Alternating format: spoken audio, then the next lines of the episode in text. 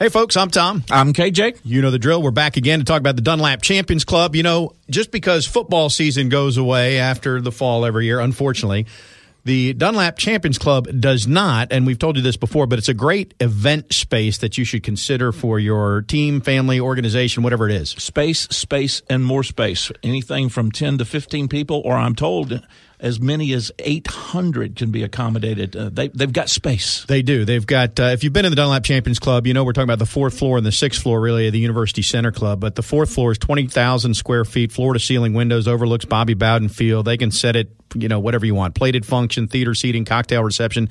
If you like, uh, the terrace, the little outdoor, and, and actually, this time of year. Yeah, yeah. I might not suggest it for late July, early but, August. But this time of year. This time of year, I think that's an option. Uh, the same thing up there. Cocktail reception. They'll set it however you want. Just consider it. It's uh, it, it really is a great space. I've, I've been to several functions there. I'd encourage you to do the same. 850-644-1830 for ticket information, or you can call and schedule a private tour. And now, without further ado, Front Row Noles. Broadcasting live from the Prime Meridian Bank studios in the capital city of Tallahassee. This is Front Row Noles with Tom Block and Keith Jones. Front Row Noles is brought to you by Cornerstone Tool and Fastener. Online at ctf.nu. Now, here's Tom and Keith.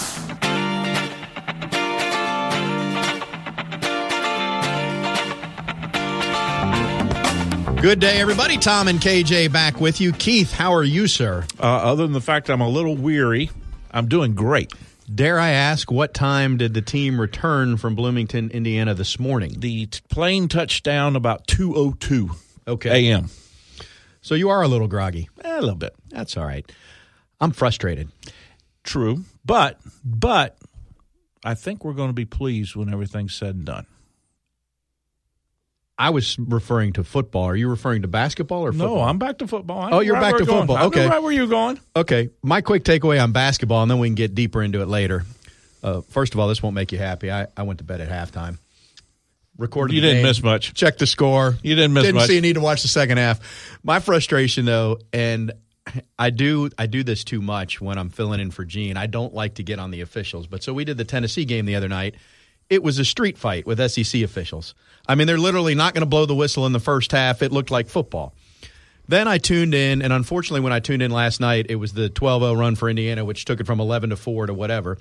And we went like 12 minutes of clock time where there was a whistle every possession. Now, half of them were Florida State turnovers, but the other half was ticky tack kind of stuff. And it just frustrates me that the game is officiated so differently, game to game, half to half, possession to possession. That's my Part of the success of a basketball team in today's environment is to, as quickly as possible, get a feel for how the referees are going to call the game and adjust your play accordingly. Right. Because it is going to vary. And it certainly did. So anyway, I don't want to get on a, an official's rant there, but that was just my quick takeaway. And I, I didn't really. I, I had the game on and was sort of watching it. I wasn't studying it closely. Anyway, to your sentiment, I do agree. I've seen this team. I've got the game against Clemson with you on Sunday. I like the parts a lot. They just got to get settled in on offense. There's reasons that they're struggling. The biggest one being that they turned over six key guys from last year. The second biggest one being that the replacements missed a lot of preseason practice, but it will get there. Eventually. Eventually. Okay, so you said you're not frustrated, you're good? I'm very good. Okay. Would you like to know why? Sure. Do you know who the head coach is? Do you have some information you'd like I, to share? I, I do have some information. I don't know that I know who the head coach is. okay, and the information is? Well, I'm standing at uh, the FBO, known as Million Air, because we fly charter for basketball, and we're waiting to to get onto the plane to go to Bloomington on Monday afternoon, and this other jet lands, and all of a sudden the door opens and people start getting out of it that look familiar to me. And there are people I know. Oh, wait a minute. That's President Thrasher, and that's A.D. Coburn, and that's Jim Curry, and that's Ed Burr. Ooh, wait a minute. They're coming back from somewhere. So I position my little self right there by the door. So I'm the first one that they see when they walk in. And there's about 15 of us that are there to to fly up with the team for the basketball game. Mr. Deckerhoff, of course, and our good friend Joe Camps and and uh, others. And, and and all of a sudden, the door opens and Thrasher walks in and sees all of us, and he gets this puzzled look on his face I said, We're here for the announcement. and obviously, there was no announcement. And I asked as many people of the group that I could, Can you tell me anything? Can, can you tell me? Anything? Can you share anything? Do we know where are we going? Where are you coming from? What'd you do? And everybody was as tight lipped as they could be. But uh, the one thing that was said, there was two things that were said. The first thing that was said to me was that uh, we are close, and and the gentleman involved, I won't tell you who it is, looked right dead at me in the face and said, "You will be pleased." So I'm going to take that as an extreme positive. And the second thing, um, President Thrasher volunteered that they were going to meet with Odell, and I took that to mean that it might not be Odell, but they were informing him of what's going on. So I think the obviously they're close. They've identified the person. Uh, they're close to finalizing the negotiations, and I would speculate that since it hasn't been Monday or Tuesday like you and I thought it would be, that uh, it most likely is going to be Norvell when the time rolls around. We'll talk with our Osceola insider Patrick Burnham coming up. Osceola has done some legwork on Mike Norvell. We'll also hunt around and see if maybe it's not Norvell and there's some other and names. It, it could very well be someone different. That's just my Here's where opinion. I'm disappointed, though, Keith. You needed somebody. Didn't have to be you, but while you were having the conversation with the people that were in the back of the plane, you needed somebody lower profile to go talk to the guy that was in the front seat in the plane to just kind of you know, shoot the bull for lack of a better term. Hey, how's the weather out there? Where are you guys coming from? No, no, I know where you're going, and I've got your answer. I'm not going to tell you. Okay. I know where the plane came from Okay. because one of the gentlemen that was with us is a pilot who put the tail number in and got the registration. Okay. But I'm not going to tell you where Okay. they came from All right. that's well, not so- fair. Well, then that's not fair. You did your reconnaissance then, and and, you know, and it was an area close to Memphis. I'll just say that. It was an area where there's the sport of football is played. Correct. Okay. So the reason I said I was frustrated, I'm not frustrated that there's not an announcement yet.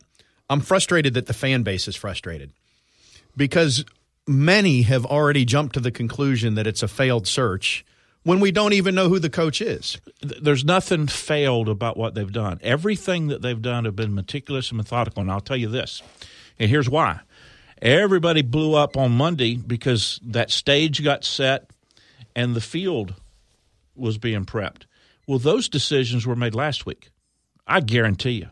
Coburn in a staff meeting told his people, all right, on Monday, start getting things ready for two reasons. Number one, We don't know. We may have an announcement on Yeah. Monday or Tuesday, so we need to be ready to go.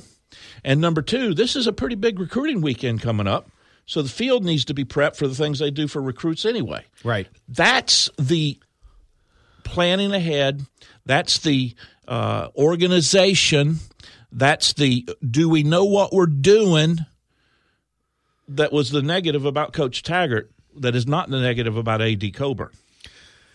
So there's several things here, and the biggest one is this, Keith. You and I have talked about this since day one. Once you get past Stoops, now maybe Franklin would be an exception, but there's there's nobody that is going to be a home run hire to the standpoint that there's going to be a line at the ticket office right now. We are not going to know if this was a good hire or not until, as Corey Clark puts it, 21 games in. But basically, until at least a full season and you have an idea what you're dealing with.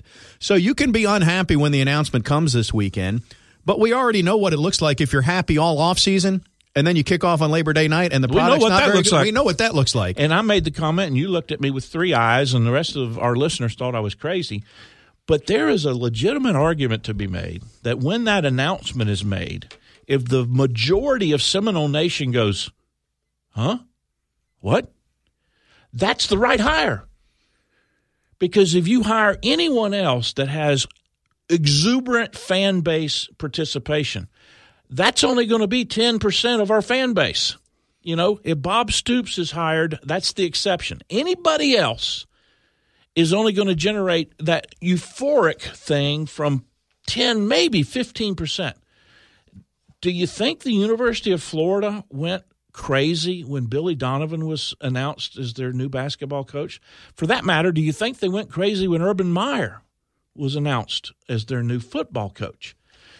This is a world we live in where you're going to have to take some chances. And, and if they went after Stoops, and I believe they did, and if Stoops talked to him, and I believed he did, or at least his people did, and it didn't work out, then you move on. If Franklin wants to stay in Penn, in, in Penn State, that's fine. Uh, the boy from um, Iowa State. Iowa State signed a new extension. Fleck's signed an extension from Minnesota. That's the world we live in. I've said all along, you've said and agreed with me. Wow, man, did, did, they do their homework? Is there a vetting process out there? Is there that guy that we just don't know about that's flying just under the radar that you would reach out and get? That after the fact you would look at and say, wow, that is a home run. I think, I don't know that it's Norvell, but I think if it is someone of his character and of his background, while there are things to be uh, concerned about, hadn't recruited so much in the Southeast, uh, only been at one program as a head coach, or those types of things. Those are legitimate concerns. But if that interview and that thought process and those discussions and the vetting that went on meet Coburn and Thrasher's threshold, then I trust their judgment. Yeah, I don't have a problem with the, the, the only problem I've really had, and you and I disagree on this, and we'll have to save this for uh, later in the show to get into the meteor thing.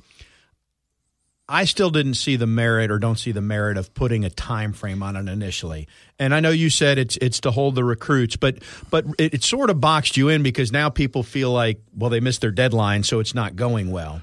And it may it may be as simple as Coburn didn't realize that the Florida game was literally the last day of the month of Florida. But what everybody's forgetting is he did that for one reason. He did that for 15 people. He set that deadline for the 15 commits. He doesn't give a rat's butt about anybody else well, relative to the deadline. That's the only people maybe, that, that maybe. is important See, to. I, I, I, disagree that that maybe no, held the recruits. It's the only people that it's important to. I did. I don't know if it held them or not, but I'm saying that's the only audience that he was speaking to of merit in his mind when he said that. and that, that may deadline. be true. Then what I'm saying is and I, have come at this from the start. I'm not worried about this year's recruiting class. So when you look at the perception and the optics, I don't think it did Florida State a favor to set a deadline. You could have just said, and first of all, just even backtracking further, some people have looked at this as failed because you didn't immediately hire somebody when you fired Willie. Those were two different decisions. Correct. We're deciding to move on from Willie because we think we can do better. That was one decision. Separate decision is now let's go get the best guy possible. And you can't negotiate but, or have anybody else but, in mind until and unless you fired Willie, because right. otherwise that's all speculation. Right. Well, yeah, right. I'll, I'll come work for you if you fire Willie. Well, and to that point, because there's some who've suggested this would have been better served to do this behind closed doors and have Coach Taggart still here. Ask LSU how that worked when they had Les Miles and they were trying to hire Jimbo and they were ready to fire Les, but they didn't do it because they were trying to dot I's and cross T's. And then guess what? He won a ball game. Les two. won a few games and they couldn't fire him, and and that's how that story. So um, but anyway, back to the time frame. I don't know the reason for it, and in the grand scheme of things, this will just be a little footnote to this coaching search. But I, I, do think it just got it out there that the perception is, well, you missed the deadline, so it must not be going well. And to me, you could have just said, we don't know how long it's going to take, but as soon as we've found the best candidate for the job, that's when we're going to have a coach in. We hope it'll be you know, right after the season. Well, you then, didn't have to put a date to it. That's well, then Coburn should have had two conversations. All right, listen, guys, guys, you guys that have committed, we're going to have a coach here by by well, December one. There's plenty for the rest of you. For the rest of you, but there's we'll, plenty. We'll get of, one here as quickly as we can. Thank you very much. There's plenty of conversations that go on behind the scenes, you know, with, with the recruits and that and that kind of thing. We're we're digressing. That's not really the big issue. You've been adamant that that's why he said that. Um, I, d- I just don't think it was the that, that's the one thing I found fault with. The rest of it, the search firm, all that, and we can develop this later. I'm on board with it. I mean, you've done your homework. Florida State's been criticized for not doing enough homework two years ago. They've certainly done enough homework this time around. I gave someone this analogy. Let's see if it speaks to you. I used to have these conversations with Jim Gladden all the time. One of the best recruiters that Florida State ever had. Brought me to Florida State. That's why he's one of the best recruiters that Florida State's ever had. He would go to high school and he'd talk to a youngster or he'd talk to the head coach. Okay? And then he had three mandatory meetings. He would meet with the principal. Tell me about Tom. What's he involved in? What's your perception of him? Tell me about his family. Then he'd meet with the guidance counselor. What are his interests academically? What's he good at? What's he struggle at? And then he'd tell the academic counselor who's his favorite teacher. And they'd say it's Keith Jones. And he'd go meet with Keith Jones and say, Keith Jones, tell me about Tom Block. There was three meetings there that were not related to football. And that's the vetting.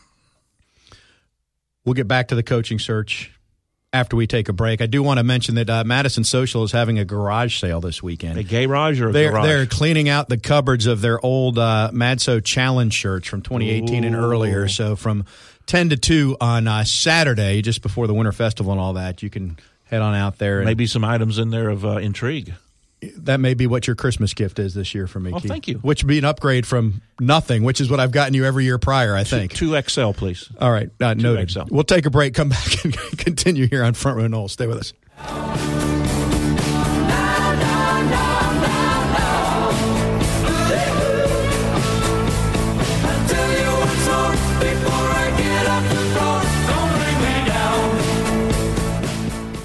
Front Row Noles on 97.9 ESPN Radio is presented by Hobson Chevrolet of Cairo, Georgia. Get your best deal the Hobson way. Now, back to Tom and Keith.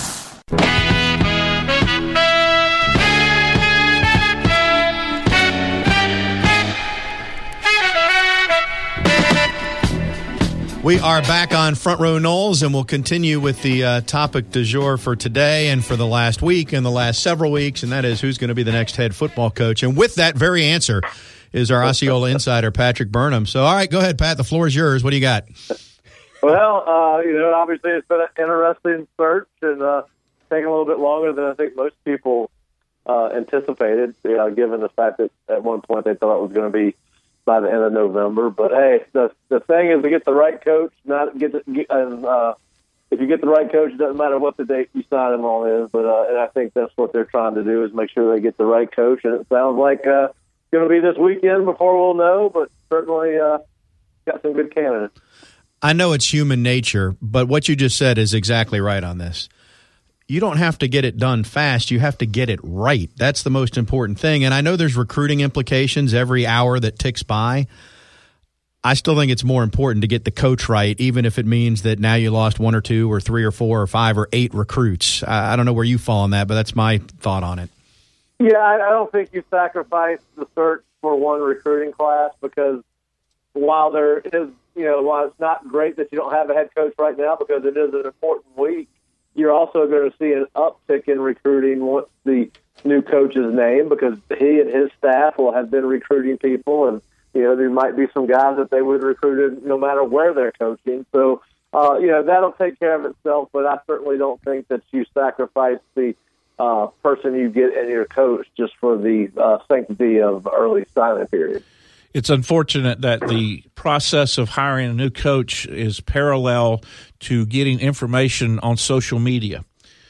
you have to be first, even if you're wrong, and you just need to create conflict so you get clicks. You, even you, if you don't know where you're going. You could say it's unfortunate that fill in the blank also true is on social media. also true. well, we we dial down to specifics, Pat. Um, both Franklin and um, the the the boy from Iowa State, Matt Campbell. Matt Campbell, are not playing in a uh, championship game. Yeah. So they could announce Monday or Tuesday, and there was no announcement Monday or Tuesday. So that immediately ruled them out. Yeah, I mean, obviously, I think that uh, if you got if you're not playing in a bowl or a championship game, and you know how uh, important getting on the road would be with your, your not only yourself but with your new staff and getting that together. You would think that if it was someone that was not playing in the championship game, that they would they probably passed on the job or uh, for whatever reason it didn't work out. Uh, but certainly, you would think if it was somebody that was not playing this weekend, that they would have uh, gone ahead and scheduled the press conference and announced it and got things rolling. Well, can't wait a minute. And taking that one step further, if you were not coaching at all at the collegiate level currently, you could have announced last week or the week before, correct? Oh yeah, I think that uh, if you're referring to who I think you're referring to, yeah, I don't think that one uh, is going to come to fruition. But uh, you know, I mean, I've still got people telling me that they think it will. Uh. But uh, now, know, obviously Florida State fans. Continuing but, uh, my train know, of he, thought, he was in Dallas yesterday while his yeah. team was checking in. So. Well, continuing that train of thought, if there were four on the upper tier, and we just eliminated three of them, who's left? You know, I, I, I'm not sure. I mean, uh, somebody was telling me yesterday that PJ Fleck may or may not have signed his contract yet. I thought that he had. So, my uh, point simply listen, being, my point simply being, by that simple and very simple arithmetic, it, it's got to be Norvell, isn't it? Yeah, well, yeah. I mean, it's got to be. Uh, yeah, and Norvell seems to be the uh, guy that people are talking about the most. I mean, obviously, uh, Luke Fickell's coaching this weekend too, and uh, you know, Bryan Harsin. All those names have been associated loosely, uh, or at least at some point, with the uh, job, whether it's been by someone credible or not. But you know, you've heard their names. But it certainly seems to be uh, pointing towards Mike Norvell, and of course, he's been highly successful at Memphis and has produced great offenses at Arizona State. And um, but yes, that's that's that's kind of how if you read the tea leaves and uh, can uh, kind of trying to figure out the reasoning behind the timing of it all, it would certainly lead to uh, Coach Norvell.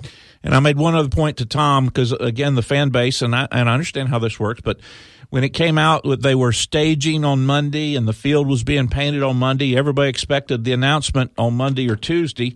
And I just reminded everybody that twofold, see if you agree with this. Number one, we're, we're dealing with an athletic director in Coburn, which is he's very much he, he's a planner and and and a uh, he puts things down on paper and he makes things get done.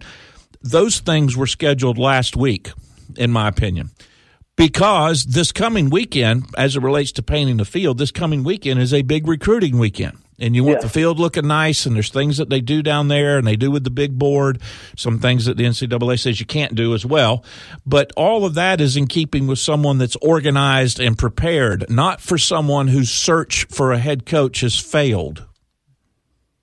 Yeah yeah i think i mean that they were they were going to have to do a couple of those things anyway right? So um you know i think the field painting uh i don't know how telling that is uh as far as it comes to the hiring of a football coach. Uh, as I've said all week, yes, is it a, a sign that something could happen? Yes, but the uh, sign that would be more indicative of uh, a coach being hired would be the current assistant coaches being called off the road, and uh, you know that didn't happen. So I think you know, I mean, I think people were literally reading between the lines on the, the field painting. I think that's something that uh, you know they were probably going to do for recruiting weekend, whether the head coach was brought in or not. exactly All right, we'll get to Norvell and his background here momentarily, but Pat, just give us some yes no answers on this just to move it along. So, uh, is Bob Stoops still uh, uh, in play at all? Yes or no?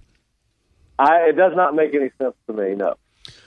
James Franklin, there's a thought that he was holding out because USC had not determined what they were doing there. And now last night they said that they are going to keep their coach, which means that maybe Franklin would still have interest in FSU. Do you buy that or you think he's off the table? I think that he's off the table. I, I know there may be some hope that maybe I've heard that there might be some last minute, one last chance taking a run at him, but I, it doesn't. Again, where we are in the recruiting cycle, where he is with his his current recruiting class, and I believe that change would have taken place this week. Matt Campbell signed a contract extension yesterday. You said on our show a few weeks ago that your intel said he wasn't coming here. What's been reported is he wants the next job to be a big Big Ten job. Uh, are he and PJ Fleck with their new contracts? Are they off the table? I believe Matt Campbell is. Uh, you know, there has not been any. You know, it seems like the PJ Fleck um, kind of the rumors kind of dissipated. Uh, I do not. You know, the the person I talked to that uh, knows Coach uh, does not think at this time that there's anything going on between he and Florida State. Okay, so coach is coaching this weekend, which includes Yep. Norvell. Is there a chance that it's somebody besides Norvell that we're not talking about? And I don't mean Lane Kiffin, but like Matt Rhule at Baylor or the Clemson coordinators or somebody else that's in a championship game this week?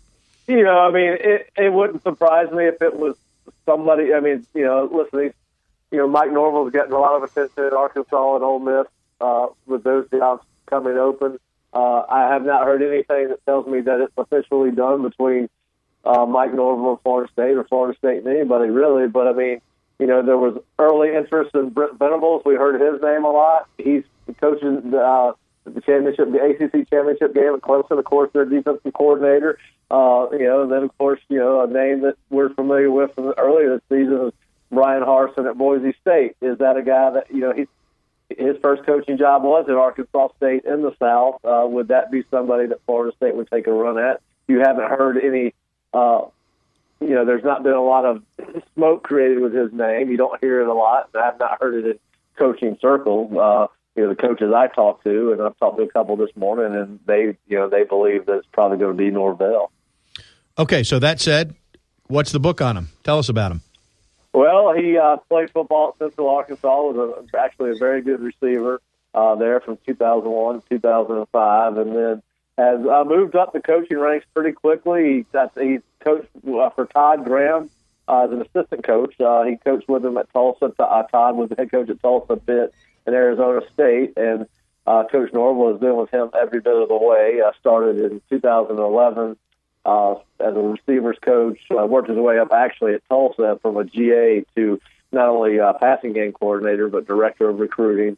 Um, was at Pitt 2011 with Graham, and then obviously was at ASU from two, uh, 2012 2015. Highly uh, productive offenses, whether as a coordinator or as a, as a head coach. Um, his highest rated offenses, uh, 2016 and uh, 20, uh, 2017 and 2018, both finished fourth in the nation in total offense. Uh, the worst offense he's ever had finished 34th in, in total offense, and that was at Arizona State.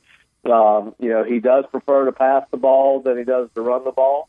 Uh, but when he has a running back uh, that's capable of toting the ball 20 to 30 times a game, he will do that. In uh, 2018 at Memphis, he had Darrell Henderson, who is now in NFL, and they were fourth in the nation in rushing offense and only 56th in pass offense. But most of the time in his offense, uh, which is a one back uh, spread offense that uses tempo, uh, you know, you're going to see a lot of the zone read, divide zone, and he's going to toss them all over the field.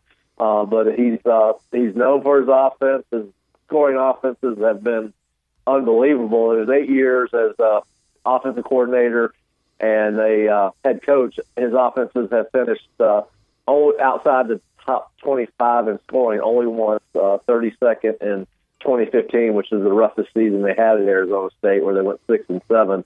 But other than that, his offenses always scored quickly and uh, a lot. Uh, like I said, top 25 in seven of the eight years that he has been a, uh, a head coach or offensive coordinator. So uh, he's been highly successful. He's 37 and 15 at Memphis and uh, playing in, I believe, his second championship game in four years in the American Athletic Conference. And I, he's five and two versus top 25 programs not named UCF. So, uh, well played. Well, I've, yeah. I, I can ask you a UCF related question in a moment, but but talking about the offense, so, assuming it is Norvell, does that mean that, that, that Kendall Briles and Clements are done, and he'll bring it here at FSU? And and the second part of that would be, you know, who from the current staff might remain? Well, I, you know, I would think that uh, there, you know, I think they, I said, I think uh, David Coburn answered this in his press conference. They're going to allow the next head coach to bring in his own people, and I think that they would do that. And you know, uh, Mike Norvell has worked with some impressive coaches that are not on his staff now, uh, including uh, Chip Long, who was at Memphis with him, who's now the offensive coordinator at Notre Dame. Uh, you've got Danny Lanning, who's the co-defense coordinator at Georgia, was his inside linebackers coach. Uh, so he's got some interesting guys uh, that he has coached with in the past that could be interesting coming back to Florida State. And of course, he's got a couple of really good coordinators right now. Kevin Johns, his offensive coordinator at Memphis now, was at Indiana when they set 54 offensive uh, rec- school offensive records.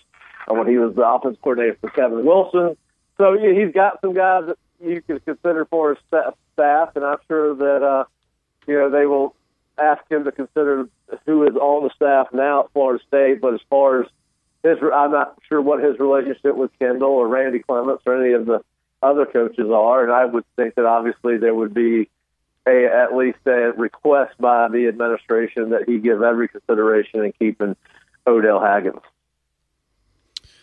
So, to the UCF question. Sorry, Keith, I didn't mean to take over. I'm just no, going to keep ahead, going. Go ahead. Go ahead. So, your brother coaches at UCF. What does he say yeah. about uh, what what he's seen when they've gone against Memphis? Because I know I, I, I, know you've asked that question. So what's the skinny? Yeah, uh, you know, he said you know one of the harder teams they prepared for. Uh, you know, he's he's faced them when they were throwing the ball all over the place and uh, when they were running it too. So uh, you know, that was one. This, they played them twice in one year, and you know, I think the uh, Memphis went up very quickly in both games, and I believe in both games UCF had to overcome. Uh, I think it was double-digit deficits in both games and come back to win in the second half. So yeah, they've had their UCF has certainly had their hands full when they played Memphis, and it was uh, they were happy to win them, but it, it was not a stress-free game. I can assure you of that. All right, as as we wrap up, then, so if, if, this is the case, that game is middle of the afternoon Saturday. Word word would leak an hour after that game because he's going to have to tell his team if that's the case. And then, would you expect the press conference to be Sunday or Monday? I would imagine it would be Monday. Um, they'll have to obviously uh, whoever the head coach is, if, if it was Coach Norvell, would have to get you know obviously meet, meet with his team on Saturday or Sunday. They'd have to get their schedule together for bowl practices. If they win, they're more than likely going to be a New Year's New Year's Six team. So there's going to be some logistics things they're going to have to continue to work out uh, for that particular team. Then I would imagine that he would probably fly in Sunday night. There would be a press conference on Monday. Would be my guess. There's not any scenario if they're going to the Cotton Bowl that they would announce him as coach and then he'd still coach Memphis through the bowl game, is there?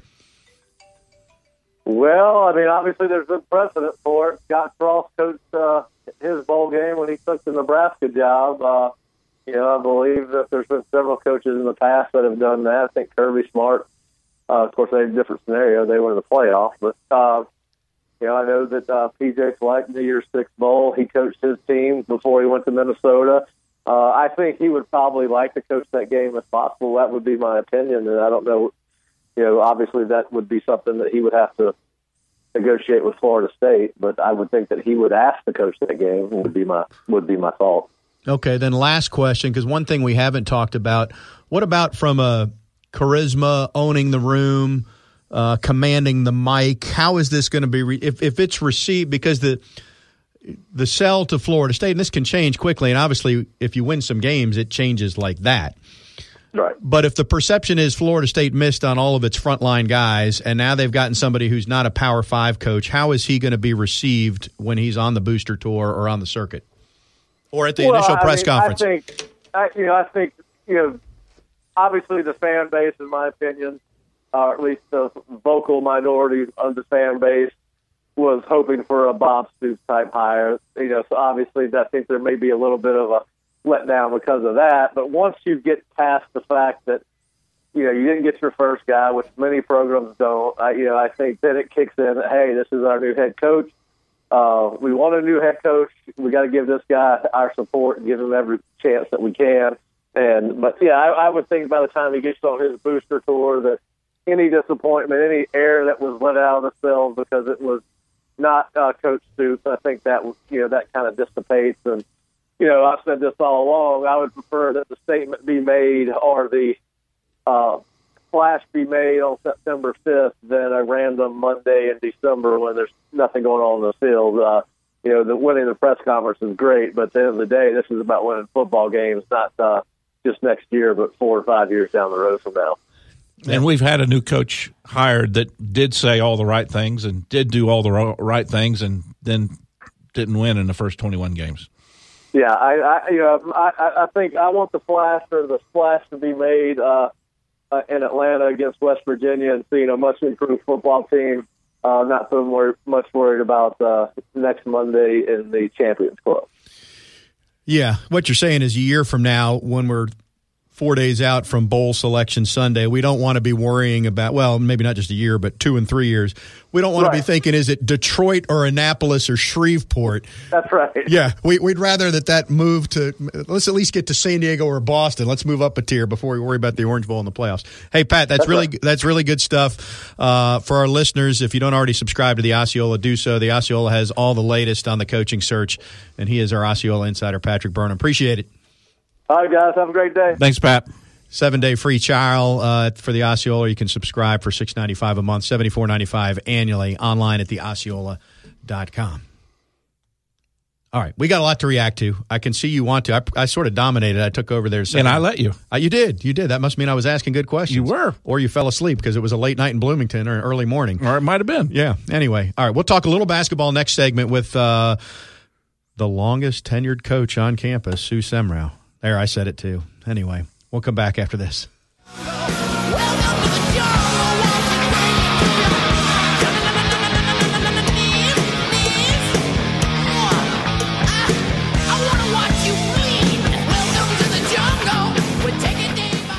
Front Row Noles is brought to you by the Osceola, dedicated to FSU sports and fan experiences. Sign up for a free trial at theosceola.com or call 833 FSU News.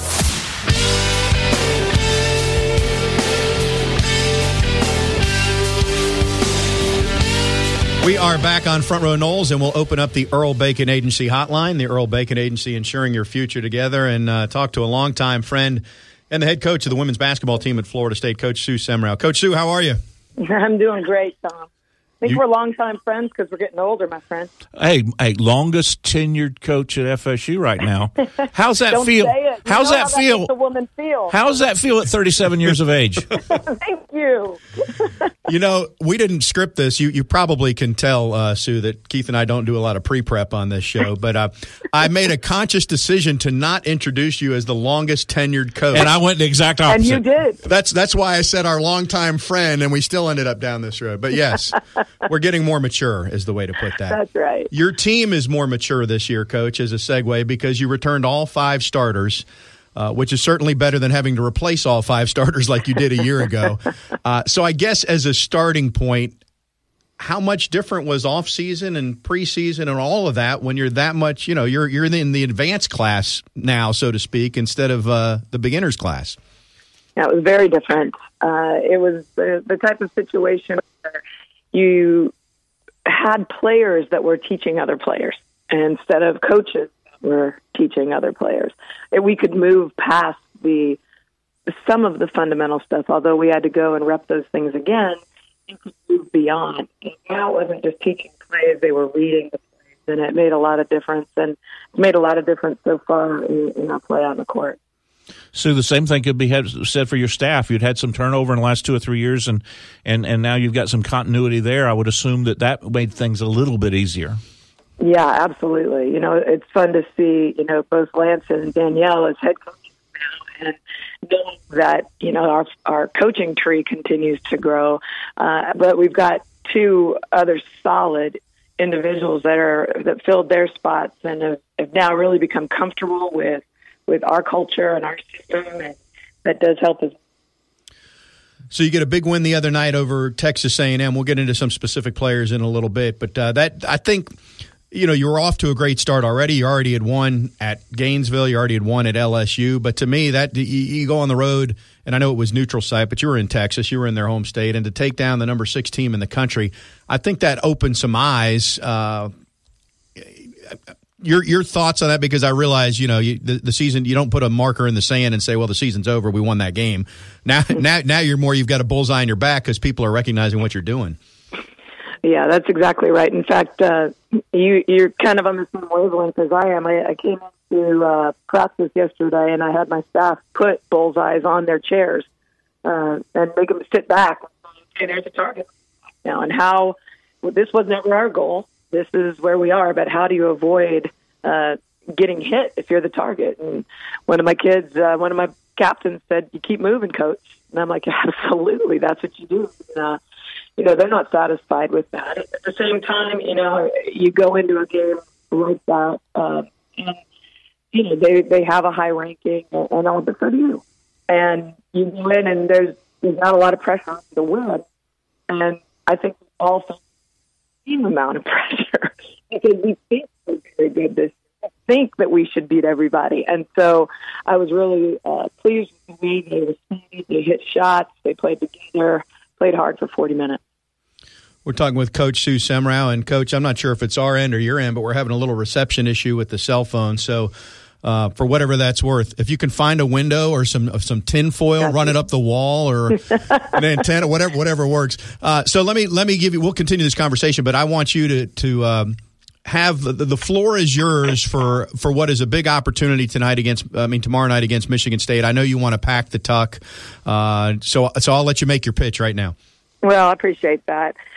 Honestly, the last piece for us being uh, having the ability to win a national championship is our crowd, and all over the country, the teams that are are winning, uh, the recruiting them are the ones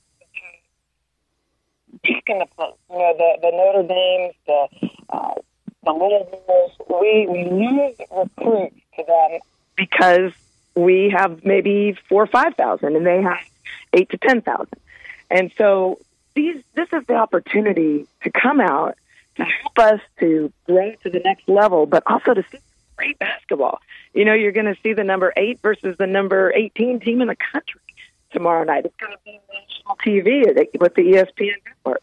So what's happening here in Tallahassee? We people in Tallahassee to support these young women for our quest to become a program. Well said, Coach, and that is, uh, you know, that is the next step. And you've done a great job in the community and with your program over the years, and, and this year's team is is no exception. Um, without talking specific, well, I will talk specific players. It, and uh, Sammy Puisis is one who comes to mind who can who can shoot the three outside. But but some of your returners from last year are now more adept at, at hitting the three ball. How much has that changed how teams have to defend you now that you're more consistent from outside? It, it really changes us. You know, we're we have great post players, and you have to defend them, and so it opens up things um, you know you have to choose as a defense what you're going to guard, and it's it's harder to choose this year. And a lot of that goes to their individual work uh, over the course of the off season.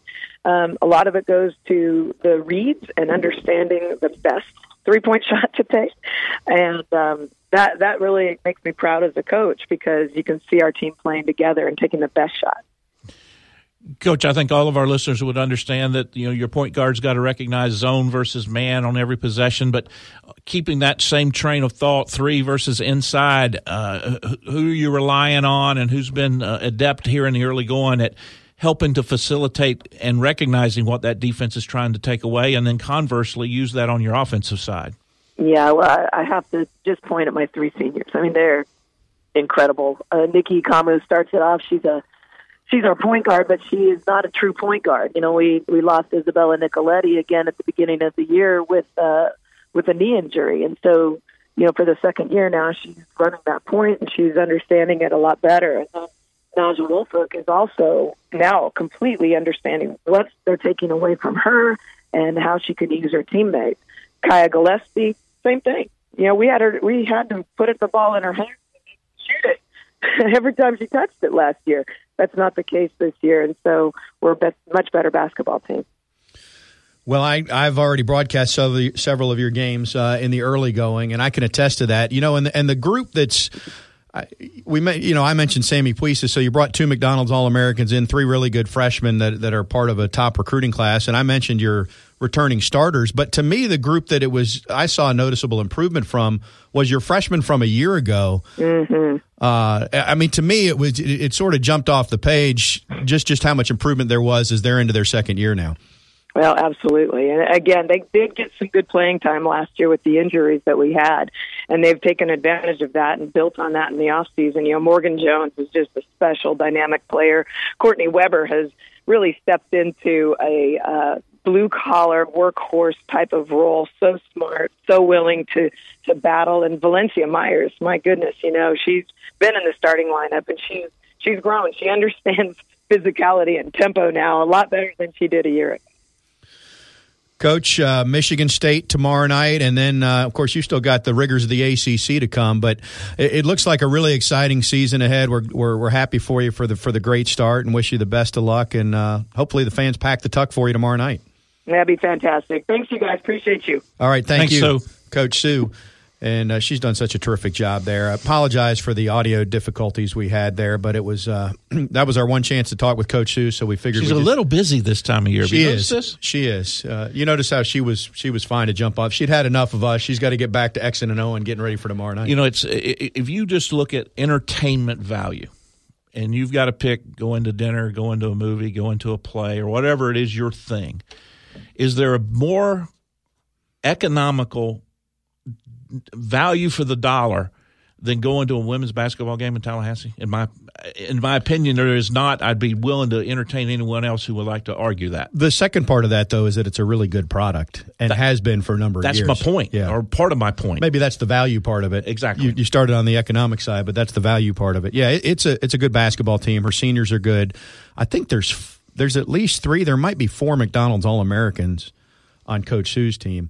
And and really, what she was saying, and I know the audio got a little garbled there, was uh, the the last step is that when they're bringing in recruits and they're fighting the top. I mean, they've got kids on the team now who came to FSU over UConn, Tennessee, LSU basketball powers. But the last step is when those kids are at those schools and they see ten or fifteen thousand fans there. It's different than when they come here to the Tucker Center, and that's a hurdle still for her and her staff. And, and that's the same advantage Florida State has utilized with Campbell Stadium and Mike Martin Field and, and Howser Stadium. it is very important. It's not for the kids that are already there. It's for the kids that are visiting on their recruiting trip to see who's going to be there if and when they get there. And that sounds silly, and you go, well, why would we have to do that? Well, that's the way the game's played. So if if Florida State wants to continue that upward trend and, and get over those next hurdles, as Sue very very articulately pointed out, there needs to be seven or eight or nine thousand people in that building. Can't believe you referred to her as the longest tenured head coach at FSU. Well, Sue and I go way back, and and she was very very very young when she was hired, and you know I think it's a miraculous story for someone to be as tenured as she is at 37 years of age. Do you know who the shortest tenured coach is at FSU? Um, meet. Well, no, I was going to say we don't know because he's going to be introduced in the next couple days or week or something, and we'll continue that conversation There you go. right after this on Front Row Noles.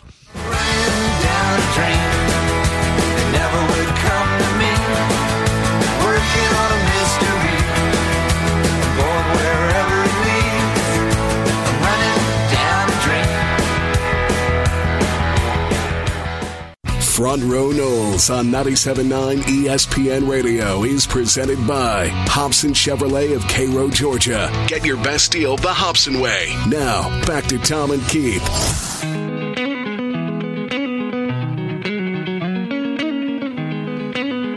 Last segment on Front Row Noles. Thanks to Coach Sue for joining us. Uh, always enjoy our conversations with her, and her program's doing doing big things.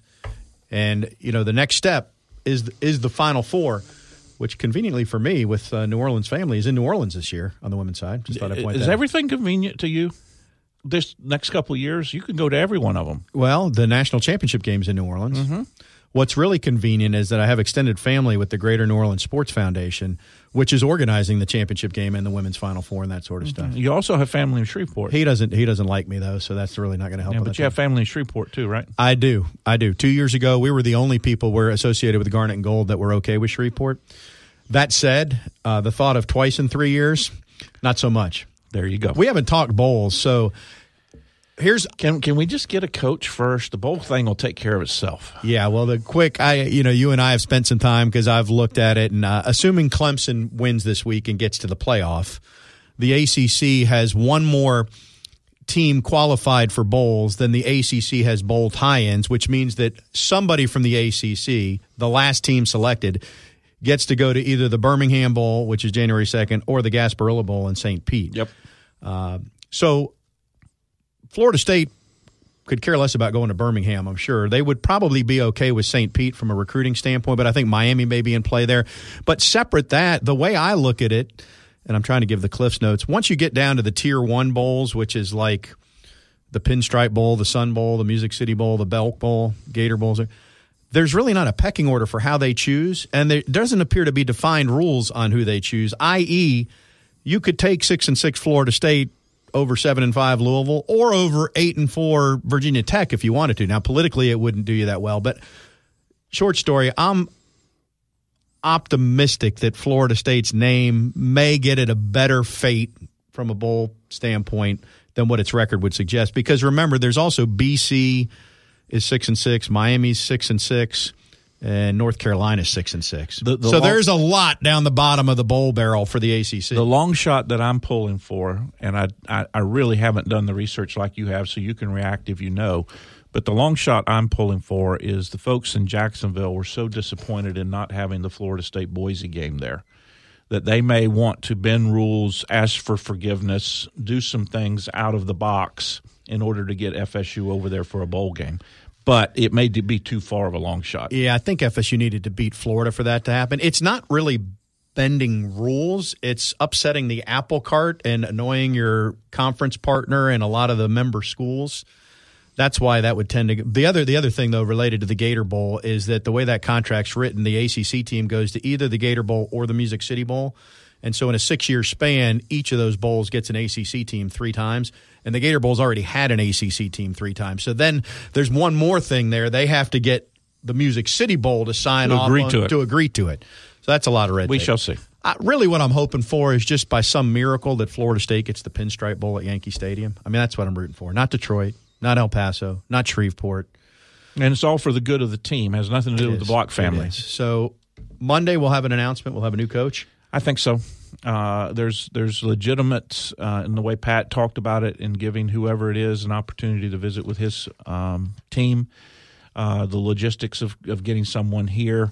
Uh, I think, and, and I'm I'm pleased to say this. I think there's some consideration given to the fact that Florida State's playing Clemson on Sunday in basketball. That's an ACC game of some significance, and that the administration would say, you know, well, while football is still number one, we're we're not going to announce it. We may announce that we're going to have a press conference on Sunday, but we're not going to actually hold the press conference until Monday. Or they could just bring them out at the Tucker Center and put them on the mic at halftime. Well, personally, I would love that. I would think that would be huge, but I don't. I don't know if that'll work. I yeah, just, no, I hear you. Back to what we were talking about earlier, though. I I don't think Florida State should be faulted for doing its homework and getting a search. For the search firm doesn't tell you who to hire. The search firm tells you They vet. they vet. They tell you all the info. And for those who have been critical, and, and it's true, David Coburn, highly accomplished, his background hasn't been in athletics. So he's not as plugged in as an AD would be. I think that this whole process has probably been very enlightening for Coburn and Thrasher and Ed Burr because in talking to the search firm and in talking to whatever coaches they talk to, they've learned a lot about what the landscape looks like and where Florida State is in good position and where there are some shortcomings and what they previously thought was that's not a reasonable request. They may have realized, you know what? Everybody made that Everybo- request. Everybody made that request, so we got to pay attention to it. So I don't see the downside to it. Um, and again, you're not going to know until a year from now. Until I, you know, I mean, honestly, what we're hoping for, no matter how this offseason goes, you don't want to play that first game next year against West Virginia and lose twenty eight to four and not be able to. Well, twenty eight to four would be tough. Yeah. twenty eight to seven. Your and- defense and not would've be got a able to couple good line up. stops. Yeah, yeah. you get my point. You don't want to repeat what happened on Labor Day night two years ago. Not at all. And and also, I think our fan base needs to understand, and the administration, I think, will have um, a little more patience. Uh, you know, it, it- I understand the decision, even though it was after 21 games, and I, I agree with the decision. Uh, but that is a very short period of time, and I would hope that things would progress in such a way that uh, that some additional time would be merited. I mean, you go back and look at a- as a coach at Duke, and he was horrible the first couple of three years, maybe even into his fourth year.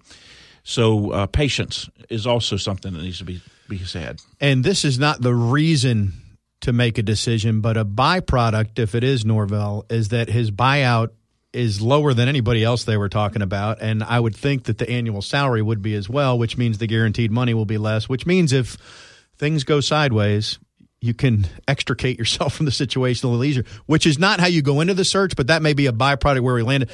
How about this? Maybe a wonderful Christmas present for Florida State athletics is that Willie Taggart gets rehired at USF.